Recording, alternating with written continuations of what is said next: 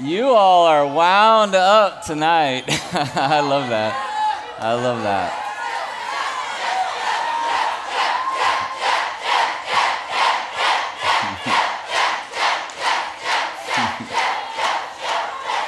He's great. Thank you. Thank you. Um, I have to tell you, I, I get the, the privilege of just listening to you all, all sing. And um, man, I hope you believe that stuff. I really do. I know at camp it's like so fun to like belt it out and sing. The band is so good and you're having so much fun. But I hope, I mean, I just kept sitting in the back going like, Lord, I just pray that they that they believe what they're singing. Like just so powerful. Your voices, I just want you to know, it just blesses, blesses the heart of the Father, listening to you sing. It's just so good. Make a joyful noise unto the Lord, and you're doing it.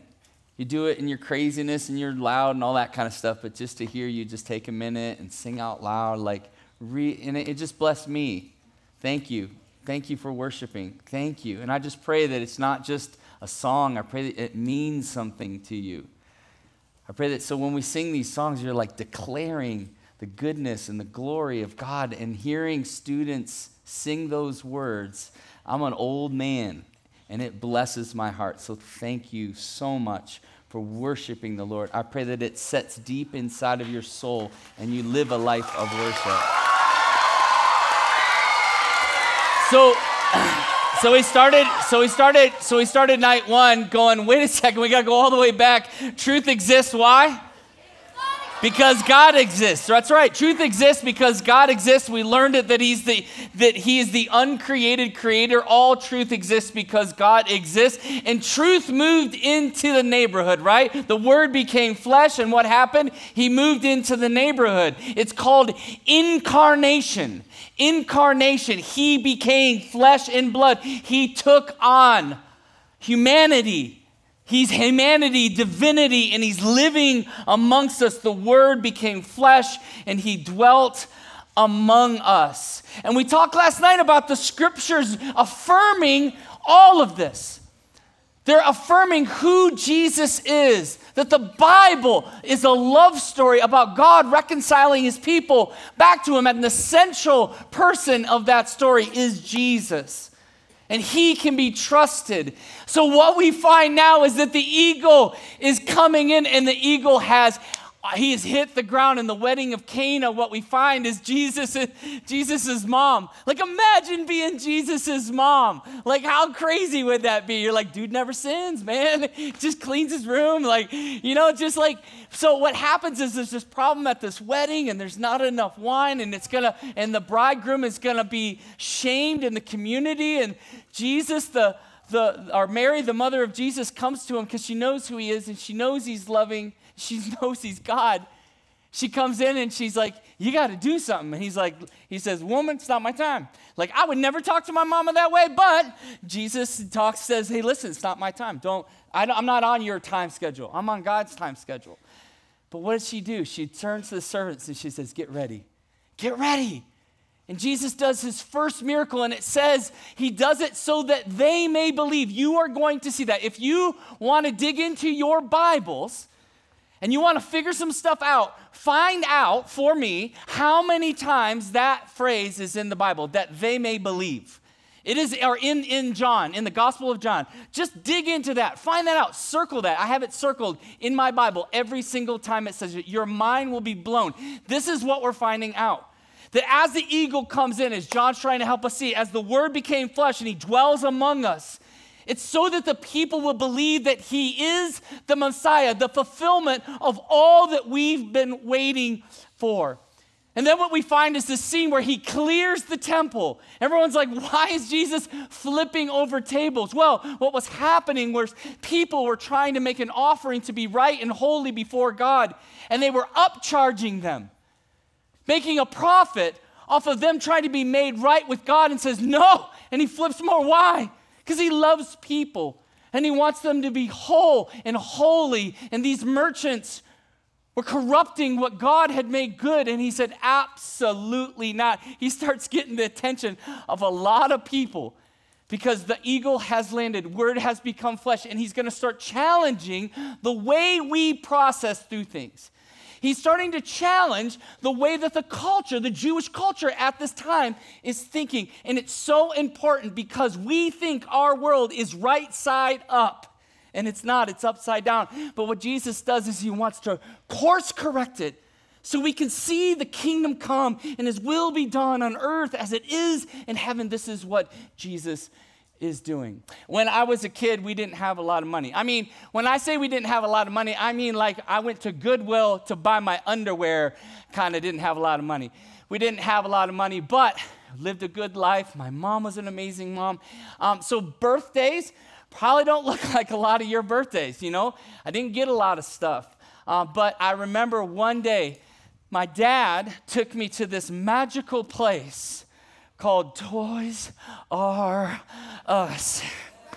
Toys R Us. Now, and I don't know what it was, but there was a giraffe, Geoffrey the giraffe. I don't know what that was all about, how to do with toys. But anyway, I was like, it was like, oh my gosh. You know, I just walked in, and my dad was like, listen, uh, we've been working really hard and we want to get you a bike. Now, this is the 80s. And in the 80s, BMX bikes were where it was at, okay? All I wanted was a BMX bike. I had just the pedal brake bike. You know what I'm talking about? How many of you still rocking a pedal brake bike? Oh, look at you, all grown up. Okay. So I had a pedal brake bike, but the cool thing was is to get a BMX bike that you could do tricks on. There was all these cool movies that were coming out during that time. It's all I wanted. So he walked in, he said, Go go pick out a bike. And I found the bike. You can look it up online. It's called the Viper. And it was all chromed out. This thing was so cool. So I get the Viper home. It's like the best gift I've ever gotten. I'm so pumped. And my dad looks at me and he says, Hey, listen, you can't ride the Viper right now because it only had handbrakes. And he's like, You got little girl arms and you will die. And so you can't do that. And so, not to insult girls, I'm so sorry. But, but, um, I know, I know. You got to be careful with that kind of stuff these days. But, um, so I just had these little wimpy arms, and, and my dad's like, you, you can't ride it. Now, here's the thing we lived at the top of a hill. I mean, literally, it was the highest point of the city. And our family used to go for Sunday like bike rides, or we would go uh, for walks down to the park that was at the bottom. My dad says, You cannot ride that bike. You got to use your pedal bike. And I'm like, The pedal bike is so old. You know, I want the new, right? And he's like, Don't do it. You're going to get hurt. I promise you, you'll get hurt. Said, What does he know? So my, he's going to help my sisters kind of get ready, and I get on the Viper. So from here on out, when I say Viper, what I need you to do is like this and go, Shh okay? So I got on the Viper, try. Perfect. I got on the Viper and I start heading down the hill, and I'm like, this is the greatest day of my life, right? I'm heading down the hill. I'm like mocking my father in my head, like, what does he know?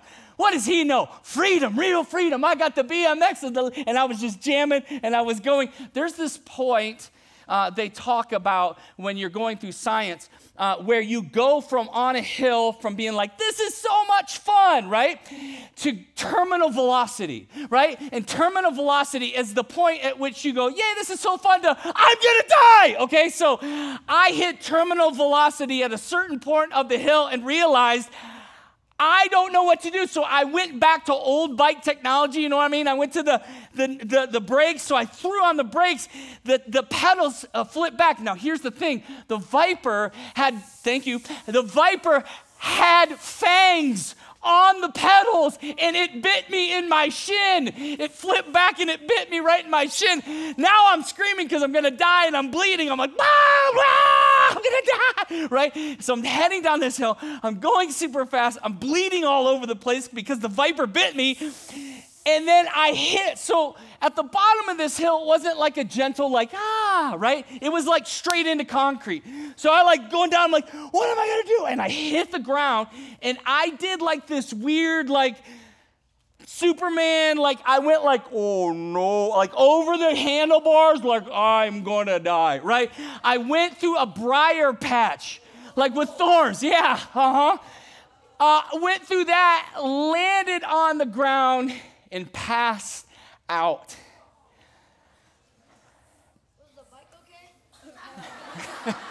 this dude, this dude. What about me, bro? what about me? okay, if you have your Bibles, if you have your Bibles, John 4, verse 1. John 4, verse 1. As I was laying there on the ground, I woke up and I realized something that I deserved to be there. My dad had told me that that was going to happen to me, and I deserved to be there. And I couldn't move. So in John chapter 4, verse 1, it says this Now, when Jesus learned that the Pharisees had heard that Jesus was making or making and baptizing more uh, disciples than John, although Jesus himself did not baptize, but only his disciples, he left Judea and departed for Galilee. And, at, and he had to pass through Samaria. So he came to a town in Samaria called Sychar, near the field of Jacob had given to his son Joseph. Jacob's well was there. So Jesus, wearied as, as he was from his journey, was sitting beside the well, and it was about the 12th hour, about noon. Uh, a, a woman from Samaria came to draw water. Jesus said to her, Give me a drink for his disciples had gone away into the city to buy food. The Samaritan woman said to him, uh, How is it that you, a Jew, ask me for a drink, a woman of Samaria? For Jews had no dealing with the Samaritans. Jesus answered her, if you knew the gift of God and who it was that was asking you, Give me a drink, you would have asked him, and he would have given you living water.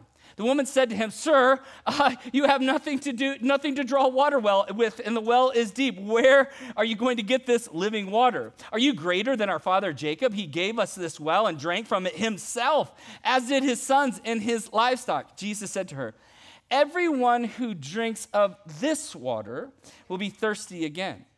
But whoever drinks of the water that I give him will never be thirsty again. The water that I will give to him will become in him a spring of water welling up to eternal life.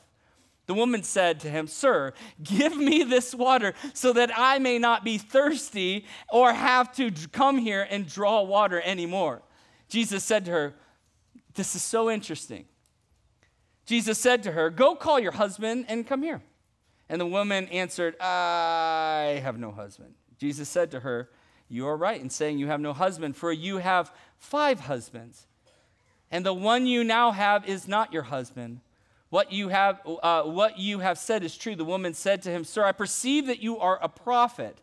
Our fathers worshiped on this mountain, but you say that in Jerusalem is the place where people ought to worship. Jesus said to her, Woman, believe me, the hour is coming when neither on this mountain nor in Jerusalem will you worship the Father. You worship what you do not know. We worship what we know, for salvation is from the Jew. But the hour is coming and is now here when the true worshipers will worship the Father in spirit and in truth. For the Father is seeking such people or such people to worship him. God is spirit, and those who worship him must worship in spirit and truth. The woman said to him, I know that the Messiah is coming. He is called the Christ. When he comes, he will tell us all things. Jesus said to her, I who speak to you am he. This is the word of God, and everybody said, Amen. The eagle has landed. it is now in this place in Samaria.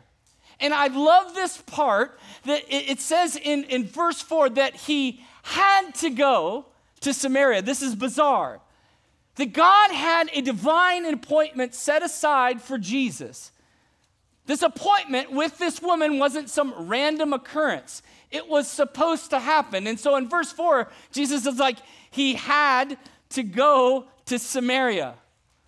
Jesus encounters people because he's compelled to. It's who he is. And then the other thing is this he goes to Samaria. If you're a Jew, you hate Samaritans. Do you know what they would do? They would literally go tw- twice as long. They would do a, a journey twice as long, crossing over the Jordan River twice it, to go over it once was bad enough you could die, and so many people did that they would actually avoid it so much that they would cross over the Jordan River twice. They would double their trip to avoid it But what does Jesus do? I had to go. I had to go. God is doing something. God is moving. And what I love is that Jesus is drawn to hard places. And what I find about you and about me is we're doing everything we can to avoid it. We're not like Jesus, you know? Like, think about a friend request. Like, how bizarre is a friend request? Somebody just hits a button and you go, I got friends. Like, how convenient. Look, I got thousands of friends. No, that's not true. In old school days, we had to meet with people, we had to hang out, we play ball with them, we did stuff like that. Now, we just want Insta friends. Insta friends all over your social media platforms that you believe care about you and they don't. But we like it that way. We want it instant. We want autocorrect. I just started thinking, like, can, can you? When I grew up, there was no such thing as autocorrect. It was called whiteout. Come on, adults, you're with me, aren't you? You know that whiteout. I grew up in high school and I used a legit typewriter. And when I made a mistake, I had to white it out. Guess what that meant? I had to slow my butt down when I was typing something because I hated some whiteout. And guess what? Every paper I turned in, I got a lower grade because I had too much whiteout. Nowadays, you guys can just go like this, blah, blah, blah, blah, blah, blah, and it just gives you like five different options. You're like, that one, right? That's crazy. But here's what you don't realize this has started to fill your mind, and you want everything convenient. Like you want something go on Amazon, it's Christmas every day. A box can show up like Santa Claus just dropped it off every single day at your house, and this is normal for you. And so, what we've done is we've created a theology around that. Well, it must be this way with God. It must be this way if I'm a Christian. And Jesus is like, no, no, no. I go to hard places. He's drawn to hard places when we do everything we can to avoid them. Listen to this. This is so important. This is what Jesus does. St. Francis of Assisi says this. I love this quote. Start doing what is necessary, then do what's possible, and suddenly you will be doing the impossible. Jesus, inspired by God, to show up in this location for a divine appointment in a place that none of them want to be except for Jesus. I imagine if I'm a disciple, which by the way, the Jews, and they're like, no, no, no, no, no, no, no, I don't want to go here. And what I love, and people miss this part, is they show up during mealtime. The disciples are hungry. Jesus knows this. Guess what they have to do? They actually have to go into the town to buy food with people they considered, check this out, dogs, lower than dogs. They hate the Samaritans, they hate them. And yet Jesus arrives there and he says, People matter to the heart of God. People matter to do, to, people matter to the heart of God. We do everything we can to avoid being inconvenienced. But the road to transformation, real transformation of heart, is rocky and unpredictable, but it is where God is calling you. It's where Jesus goes. And what we find is this woman outside at noon. And if you know anything about Jewish culture, what that means is you would never go at noon. Noon's the worst time to go, it's hot out. But she has to go at noon because she is the town scandal. Nobody wants to associate with her. She's lonely. And she has to go out at noon because nobody wants to be there with her. But guess who does? Jesus wants to be there with her because she matters. And because God had created a divine appointment set apart from the beginning of time, that this woman mattered to the heart of God. And by the way, as John is reading this out loud, people are freaking out. Because, like, no, no, no, you can't do that. Right? Even the woman says, wait, wait, wait, you can't, well, why, why are you talking to me? What, you, you, you can't be talking to me. First and foremost, you can't be talking to me because you're a Jew.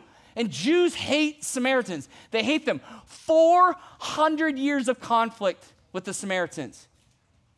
Which, by the way, if you read the Gospels, what you find is Jesus is using the Samaritans all the time. And he was coming up against an ideology that's false and wrong, and he's trying to point, point all of us to go, no, no, people matter to him. But this woman's confused just as much as the hearers of this letter would have been confused.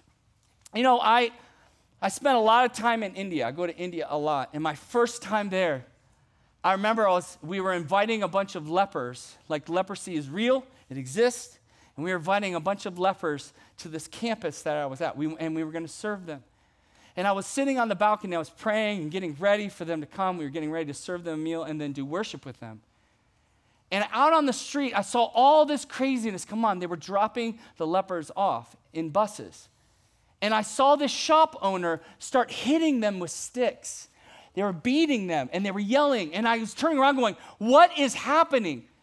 And, and, and, the guy who was our host, he said to me, Lepers bring bad luck. And so they beat them because they believe if they get anywhere in their shop that it'll ruin business and it'll bring bad luck. And so what they do is they ostracize these lepers out into communities. They go, they don't matter. They don't matter, but they matter to, to God.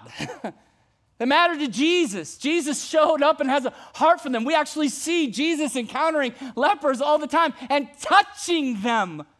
And I've touched and, and, and prayed with and worshiped with lepers. They're real people and they matter. But you know, when you go up to touch a leper, when I would go up, they, they would cringe. They said, No, no, no, no. And I said, No, I want to. This is what Jesus is doing. And this woman doesn't know what to do with this Jew who wants to be with her.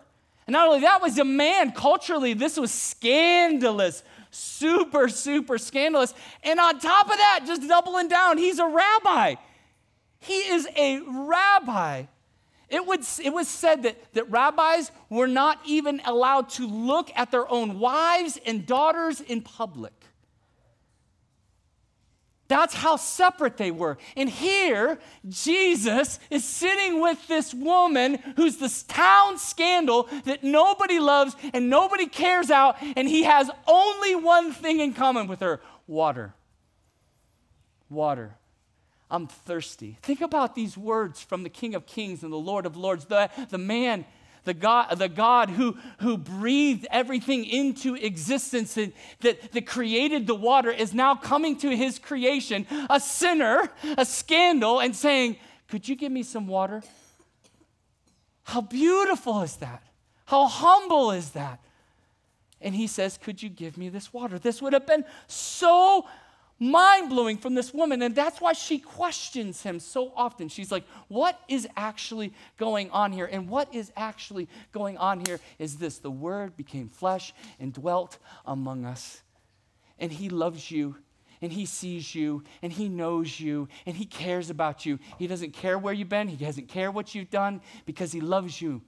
He's not abandoning you to the city, he cares for you. And what he's to invite her into is so beautiful not just for her, but for all of us. Her story is our story. And so he, she, he starts having this dialogue back and forth with her in verses 10 through 15. And she's like, wait a second, dude. He's like, listen, the water that I'm talking about will bring eternal life.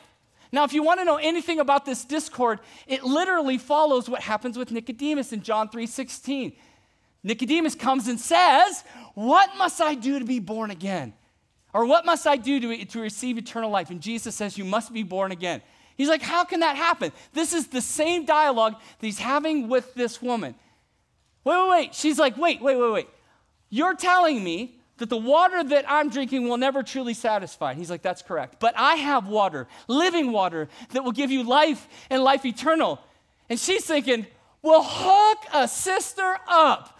Man, hook a sister up because I'm tired. I'm tired of coming out here at noon. I'm tired of being singled out in my community. Hook me up. I want that. But she, like us, doesn't get it.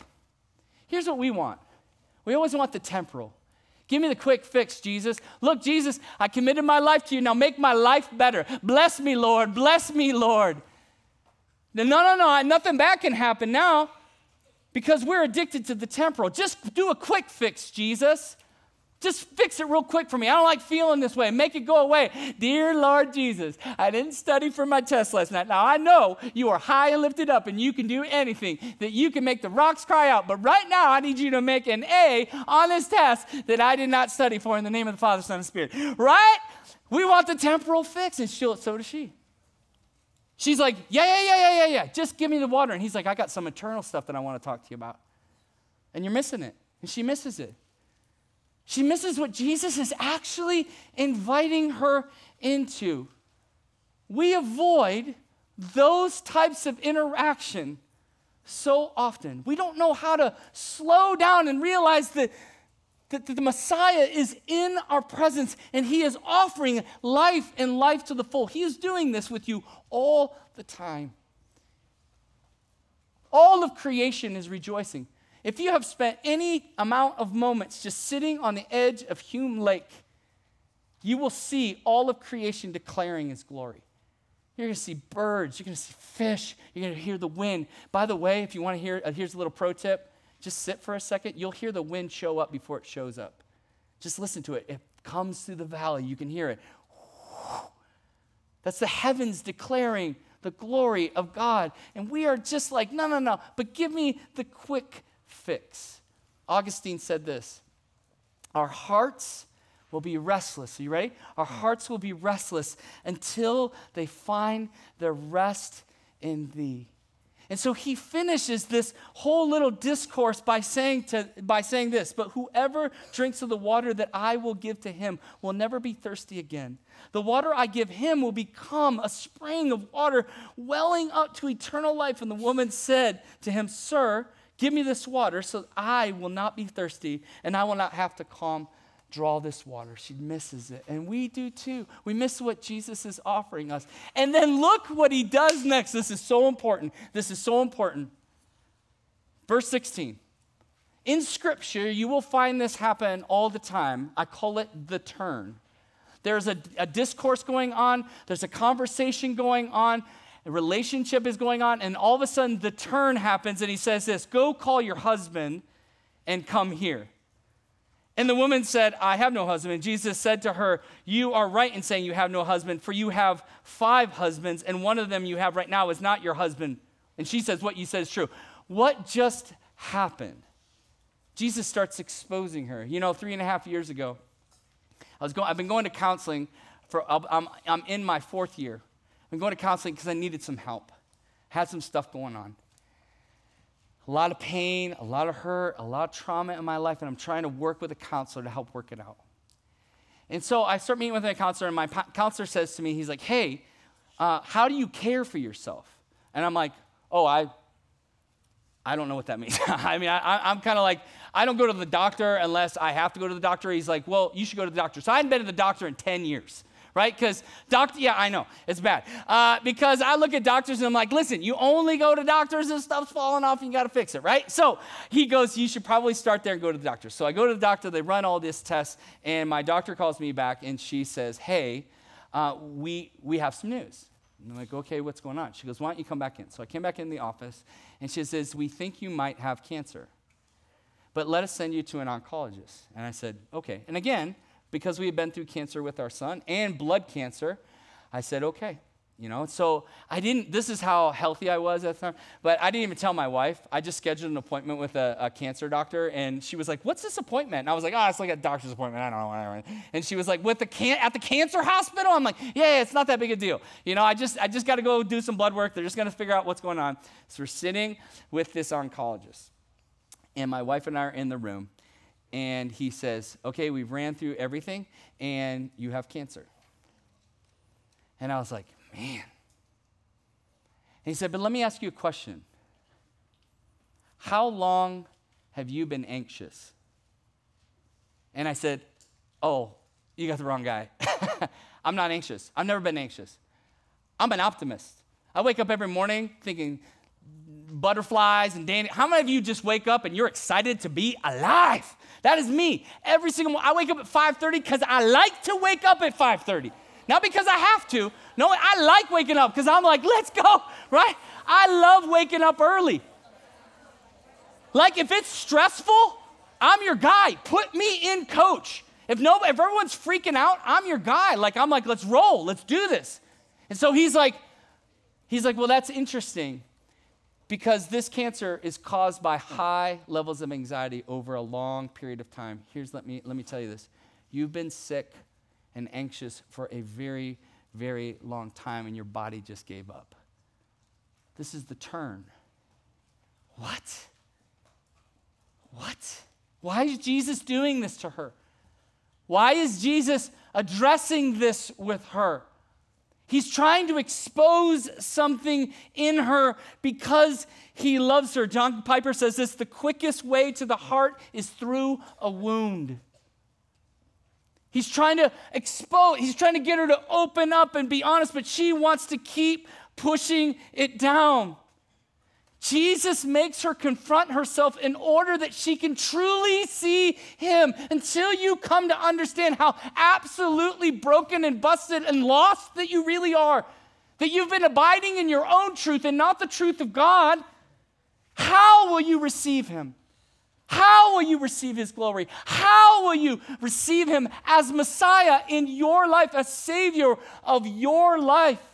This is what Jesus is doing. But she does what so many of us do. She starts making excuses. Oh, you Jews, you, you do this, and we have Mount Gerizim. She starts rambling on, trying to make excuses, trying to solve the puzzle. If you remember the prodigal son, in the story of the prodigal son, it says that he came to his senses. And then what did he do next? Does anybody know? He creates an apology. Father, I've sinned against heaven and against you. I'm not worthy to be called your son. Take me back as one of your servants. Because he doesn't like this feeling of like, oh my gosh, I've done something wrong. He needs to bring an offering to the Father. And when he shows up, he starts in on this, Father, forgive me. I know, and, and the Father ignores it and receives him. He just wants his son home. Jesus just wants her to acknowledge her brokenness, wants her to acknowledge her sin, wants her to acknowledge that she has been like my truth. And my truth is, if I want to be with a bunch of dudes, I'm going to be with a bunch of dudes. My truth is, I'm going to go out to, at noon and get water because it's my decision. I do what I want to do because it feels good. This is what's being pitched to you day in and day out. And so many of you have bought into it, like this woman. But here's what you don't know that Jesus knows is it's killing you. And instead of abandoning you to your sin, he runs to you. He comes to you at noon. He meets you in that place. And he says, Can we talk about that? Can we talk about that area of sin in your life? Can we, uh, can we talk about how you keep rejecting me? Can we talk about, Jeff, Jeff, can we talk about that anxiety that you keep pretending isn't there? And you keep driving and grinding and going, trying to be something and somebody so the world around you will go, You matter. Can we talk about that, Jeff? See how merciful that is? You know, mercy sometimes is really painful. Jesus is being merciful to her, and she's starting to make excuses. And it's what we so often do. And what Jesus is really saying to her and is really saying to you is you just need me. You need me. In verses 25 and 26, it says this The woman said, I, I know the Messiah is coming. He was called the Christ. When he comes, he will tell us these things. And Jesus said to her, I who speak to you am he. He says, the, uh, in verse 23, the hour is coming and is now here when true worshipers will worship the Father in spirit and in truth. The Father is seeking such people to worship Him. God is spirit, and those who worship Him must worship in spirit and truth. He is trying to awaken her up. What He's trying to say is, I'm not just a prophet, I'm the Messiah. I'm the one you've been waiting for. I'm the one that can solve that wound, that hole in your soul. I'm the one. It's me, and I'm standing here in front of you. And this is what we see Jesus doing all throughout the Gospels. He starts in chapter 5, he heals on the Sabbath to say, listen, people are more important than these things, these laws that we've declared. I am God in the flesh. The Father and I are one, and the religious don't understand. He feeds 5,000 people, and he says to them, I am the bread of life. I'm what you need. You can have this bread and you can fill your stomach for a second, but I'm going to bring fulfillment to you because I am the Messiah. And he's saying to you tonight, do you believe that? Do you believe he is all he says he is? Are you just going to continue to fill yourselves with these temporal fixes that are crushing your soul? And as I was laying on the ground there, overwhelmed, an old lady came over to me. And I said, I knew it. I knew that heaven was full of old people. I knew it. I knew it. I knew it. I, I feared it, and it was true. I thought I had died. and, she said, Are you okay? And I had landed between two rocks and two trees, and I couldn't move my body. And as I was laying there, I was looking up the hill, and I saw my dad running to me. And I would assume what most of you would assume. He's going to what? Kill me. He's going to point in my chest and go, See, that's what you get for disobeying me. That's what you get, son. How you like them apples? I told you I was right and that you were going to get hurt. And guess what? So, guess what, son? You just lay there and think about it. Well, wait till your body wakes up and maybe you can carry yourself up the hill. And as he came running towards me, what I saw in his face, what I thought was anger, but what it was was compassion. And he picked me up and he carried me home and he picked out those thorns out of my flesh and he never said a word. Can you see the Father's love for you?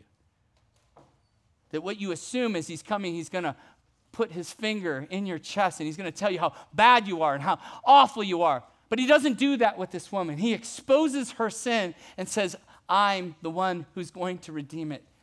I, the Messiah, am going to make all things new that were broken. What sin took away, I'm redeeming and making new. I have come to bring life and life to the full. And what happens when she receives him as the Messiah? She runs back into the village and she proclaims, you got to know about this guy.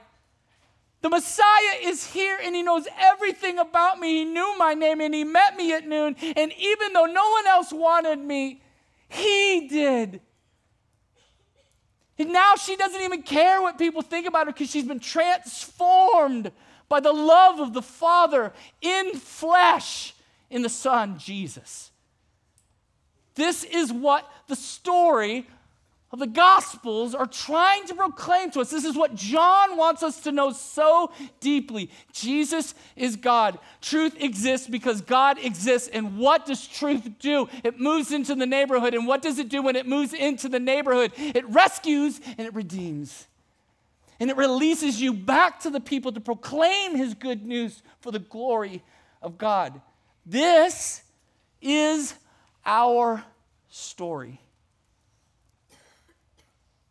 where grace and love collide is where life change happens. When you receive grace for the multiple of, multitude of sin in your life, with the love of the Father, will you really believe it? When these words that you're singing become a manifestation in your soul and they settle in, and you believe it,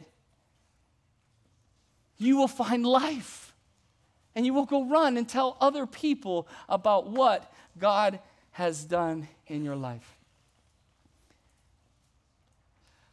I told you about my time in India, and my time in India has been really important. My very first trip going to India, uh, I met a little girl. Her name was Wasunta. Everybody say Wasunta. Wasunta is spelled with a V because in India, then when they say I love you, they say I allow you. so the V's are W's. So her name was Wasunta. And Wasunta is this scrappy little girl. And Wasunta's story is that Wasunta's mom and dad left with other, with other people and abandoned this four year old girl to the streets. And she and her brother had to take care of themselves, and she would eat scraps off the ground. And a neighbor in the village grabbed her and brought her in and was raising her to sell her on the black market because they're poor. But she served as a slave in their home, and they would beat her. She's what's called a black beauty, so they go double on the black market. So they were going to raise her to the certain age and then sell her into slavery. But another neighbor rescued her and brought her to this orphanage, and I showed up two weeks after she showed up. So we were just, my wife and I were thinking about just sponsoring a child. And by the end of the trip, I'm like, I feel like we're supposed to adopt this little girl. And, and we made an agreement and, and said, okay, let's do it. So I call my wife, you know, I'm like, hey, uh, remember that trip to India? Yeah, so it just got crazy. So, um, so we go through a process. We hired an international adoption attorney. I said goodbye to her, which was one of the more painful things that I've gone through because it, it felt to me like God put this little one in my life. Like she's ours. And so we decided to make a deal, and, she, and we had a family that was raising her, and we were going to pay that family. And so she had to go through all these medicals. We had to make sure she didn't have AIDS. We had to make sure she, because she had been through some really, really gnarly things. So they're doing all this examination on her. So we come to find out she's healthy, uh, malnourished, but they're, they're helping her.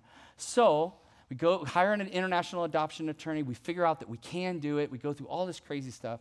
And so I come back a year later. So we've been talking to her on Skype just through broken English. We would do uh, these little songs with her butterfly, butterfly. You know, like she was just really, it was cute, you know? And my kids were excited. My two boys were excited. And, and um, so I come back the next year and she, we're sitting at the table and I'm so excited, so excited to see her. Like I've been back and, and, and we're in the process and we're moving forward. And so she's sitting on my lap and we're eating chicken because you eat a lot of chicken in India. So we're eating chicken and we're blowing through the chicken and all of a sudden we get to the chicken bones and she starts eating the chicken bones.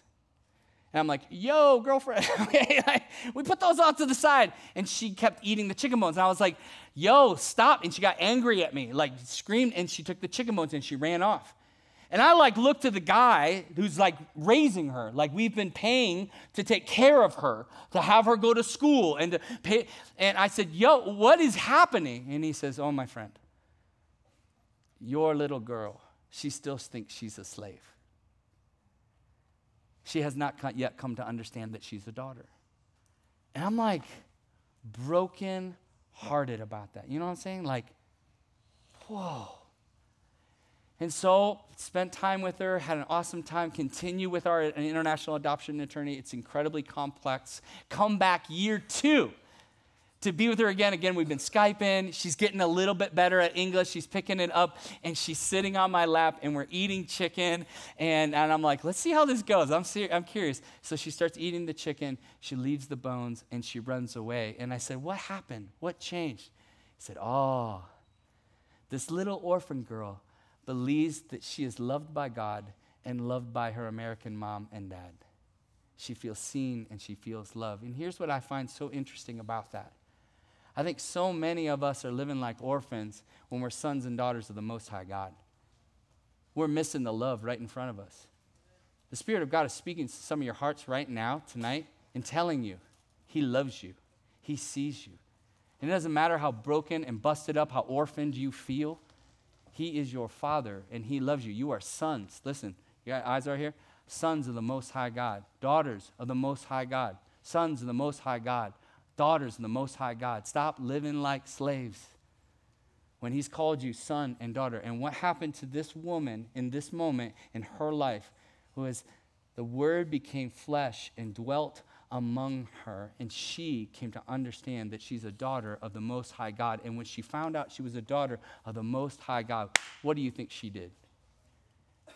She went and told a bunch of other people that grace just showed up into my village. Love just showed up into my village and told me I mattered and I've been redeemed and I can go sin no more. How beautiful. This is our story. Receive this word from the Lord. Receive this story that has been told for thousands of years to help remind us that we matter to the heart of God, and that truth shows up and it sets us free. Let me pray.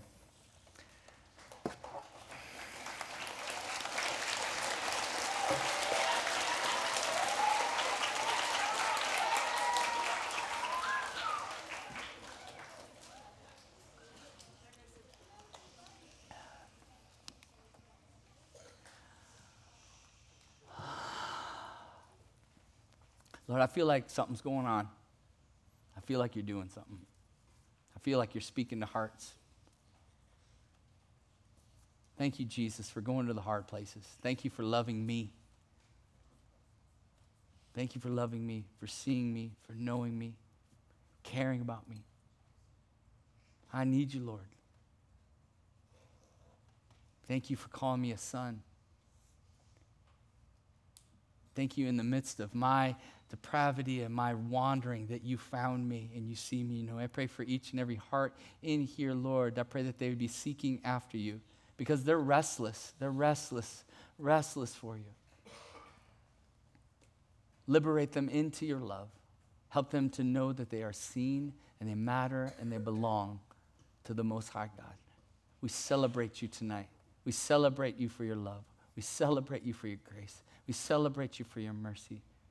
We celebrate you that you are the one true God in whom we can truly trust. We pray all these things in the name of the Father, the Son, and the Spirit. And everybody said, Amen. Amen.